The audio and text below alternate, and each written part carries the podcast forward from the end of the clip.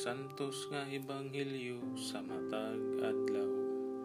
September 6, Lunes sa ikakawhaan og tulo nga semana sulod sa ordinaryong panahon tuig 2021. Pagbasa gikan sa ebanghelyo sumala ni San Lucas.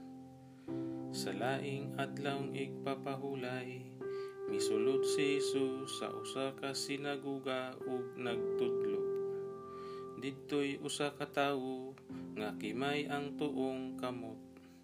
Pipila sa mga magtutudlo sa balaod ug mga parisiyo naniid kang Hesus kung manambal ba siya sa mga masakiton sa adlawng igpapahulay.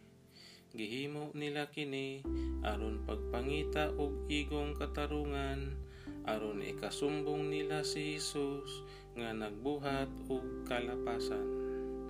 Apan nahibalo si Hesus sa ilang giunahuna ug iyang giingnan ang tawo nga kimay.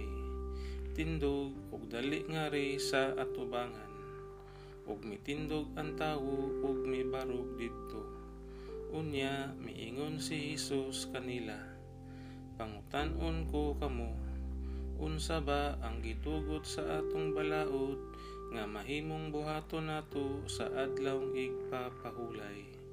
Ang pagtabang ba o ang pagdaot?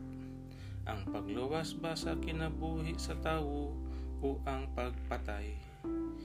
Gilibot niya sa pagtanaw silang tanan ug unya gisultihan niya ang tawo itoy-od ang imong kamot.